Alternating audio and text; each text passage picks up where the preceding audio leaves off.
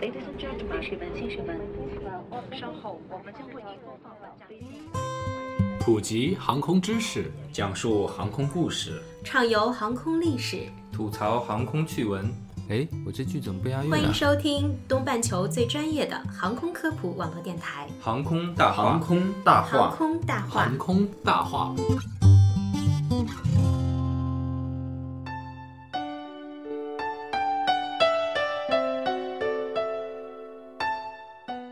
聊航空说大话，欢迎收听东半球最专业的航空科普网络电台《航空大话》，我是主播小六。我是石头，我是黑人，我是龙腾。回首二零一四年，这似乎是一个航空灾难年。从神秘失踪的马航三七零航班，到在乌克兰东部冲突地区坠毁的马航幺七航班，再到最近失联的亚航 QZ 八五零幺航班，重大航空事故频发，加上离奇的情节和媒体放大效应，不仅会让很多人担心，今年空难是不是有点太频繁了？那么航空旅行还安全吗？根据有关航空安全数据的统计显示，二零一四年并非近代航空史上最黑暗的一年，全球航空依然安全。根据总部设在日内瓦的飞行事故档案局统计，二零一四年是过去八十多年来空难次数最少的一年。二零一四年全球已发生一百一十一起空难，其中包括失联的亚航客机。而上一次全球年度空难次数达到一百一十一次的，还要追溯到一九二七年。虽然2014年空难次数不算高，但从死亡人数来看，情况还是较为严峻的。如果算上最近失联的亚航客机的话，那么在2014年空难致死的人数将增至1320人。嗯，这个数字说明2014年将成为自2005年以来空难死亡人数最多的一年。根据航空安全网的统计，二零一三年共有二百六十五人在航空事故中丧生，由此成为一九四五年以来最安全的航空年份。美国有线电视新闻网报道，近年来全球航空安全记录稳步提高，而这一大好趋势呢，在二零一四年得到终结。说来也确实奇怪，回顾去年发生的空难，尤其是马航三七零和亚航八五零幺航班的离奇事件，确实让不少专家感到不解。毕竟，这两架客机都装备有现代化的航空技术装备。嗯，那虽然呢，二零一四年空难死亡人数创下近年来的新高，呃，但同全球每年庞大的飞机乘客相比，这一数字所占的比例依然很低。但说起一些个噩梦般的航空空难事故，也给民航业带来不可承受的生命之轻，使其面临着前所未有的安全安全质疑。但不管事故出于何种原因啊，嗯、可以肯定一点的是，这些事故都将成为航空业的前车之鉴。令我们发现并且改进飞行过程中的缺陷。遇难者以生命为代价，为我们带来了更加安全可靠的航空飞行。那根据一个空难事故调查网站对1950年到2009年1300次重大航空事故原因的统计表明，由飞行员失误导致的空难占到百分之五十，由其他人为原因，比如说嗯交通管制员的责任啦、飞机的装载不当啦、燃油准备不足等等原因占到百分之六，由天气，比如说雷击、闪电呀、冰雹、大雾等空难占到百分之十二。由机械故障，嗯，比如说发动机故障、液压失灵等等，占到百分之二十二；而由于意外破坏，如撞鸟、电磁波影响等，也占到了空难的百分之九。而剩下的百分之一呢，则可能是我们难以解释的原因了，比如说神秘失踪，嗯，比如说最近的这个马航三七零事件。嗯，对，是的。值得一提的是，由于现代民航对于所有可预见的意外因素都准备了有效的应急措施，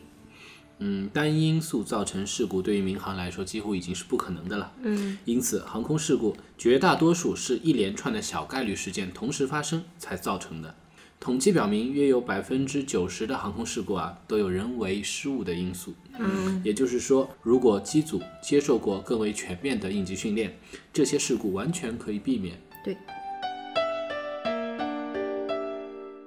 那下面呢，我们来了解一下造成飞机失事的几大常见原因。首先是自然因素，主要分为恶劣天气和电磁波干扰。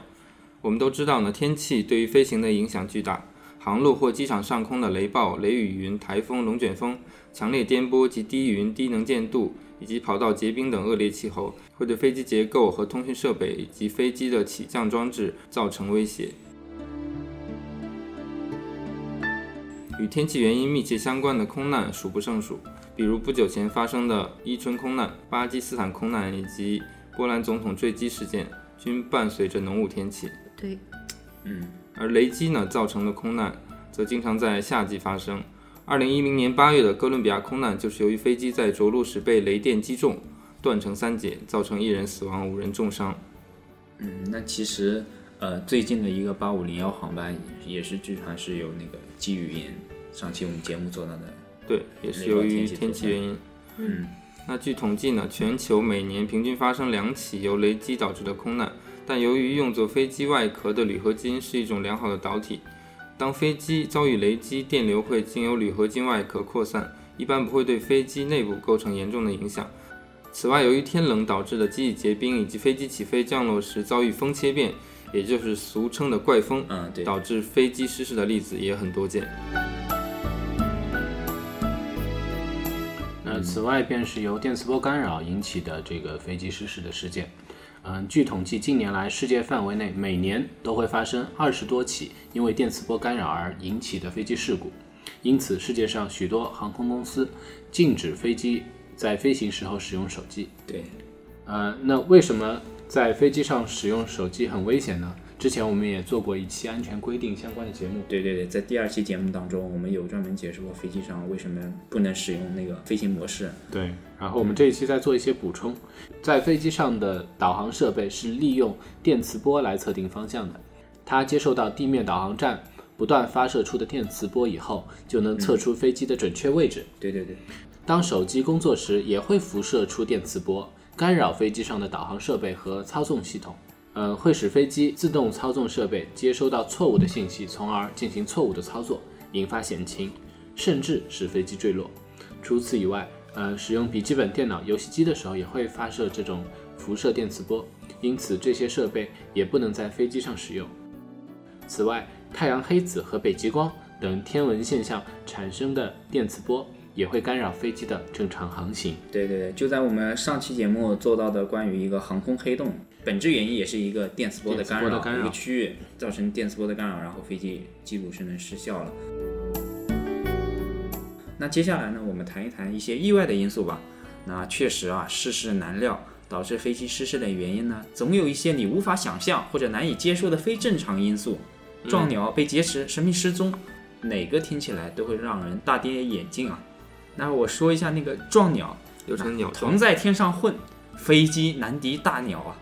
即使是一只麻雀一样大小的鸟啊，对高速飞行的飞机破坏力也不亚于一颗炸弹。一只体重，你们知道，一只体重为三千克左右的鸟啊，与飞机相撞时可产生十六吨的冲击力啊！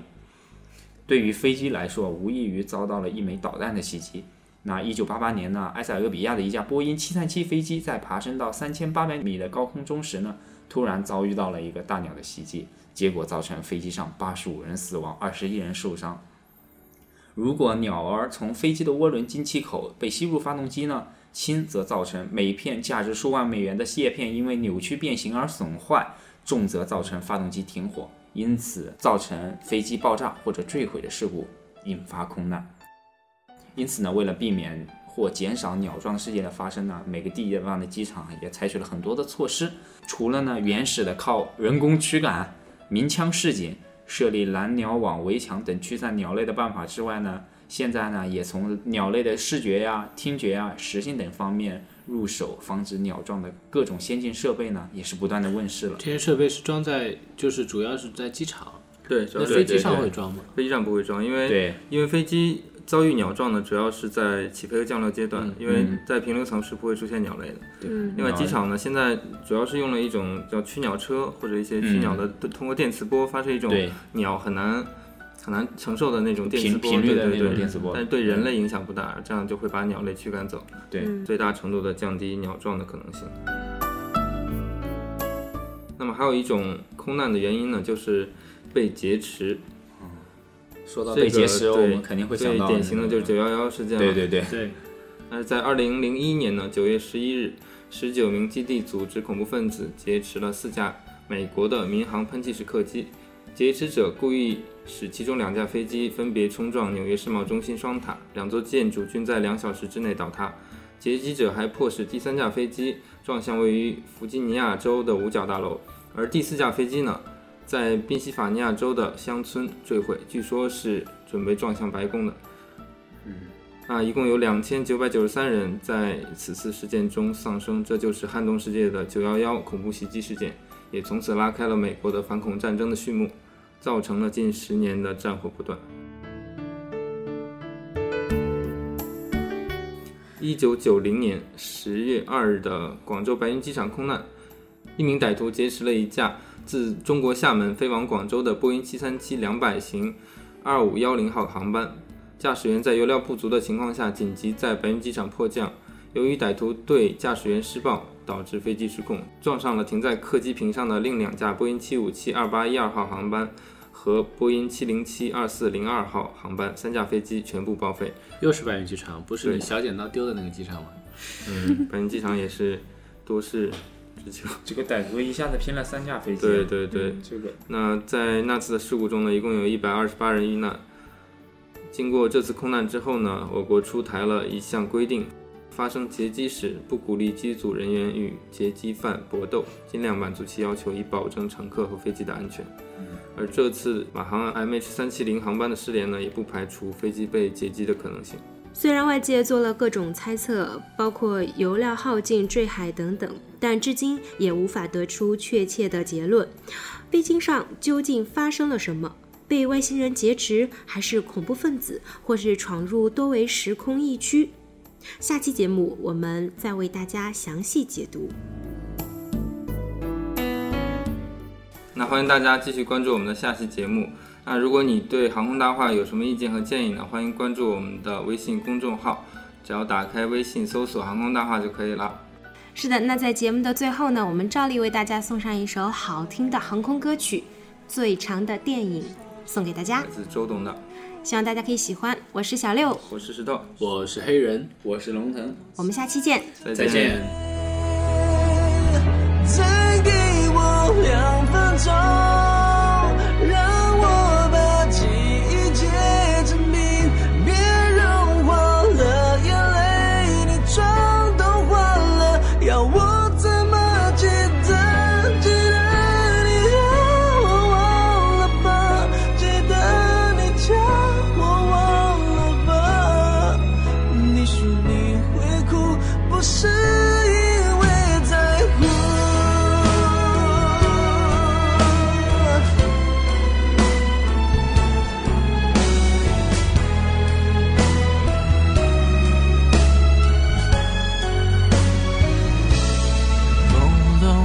的世界，我们溜了多远？冰刀画的圈，圈起了谁改变？如果再重来，会不会稍显难为？还是不是不开口才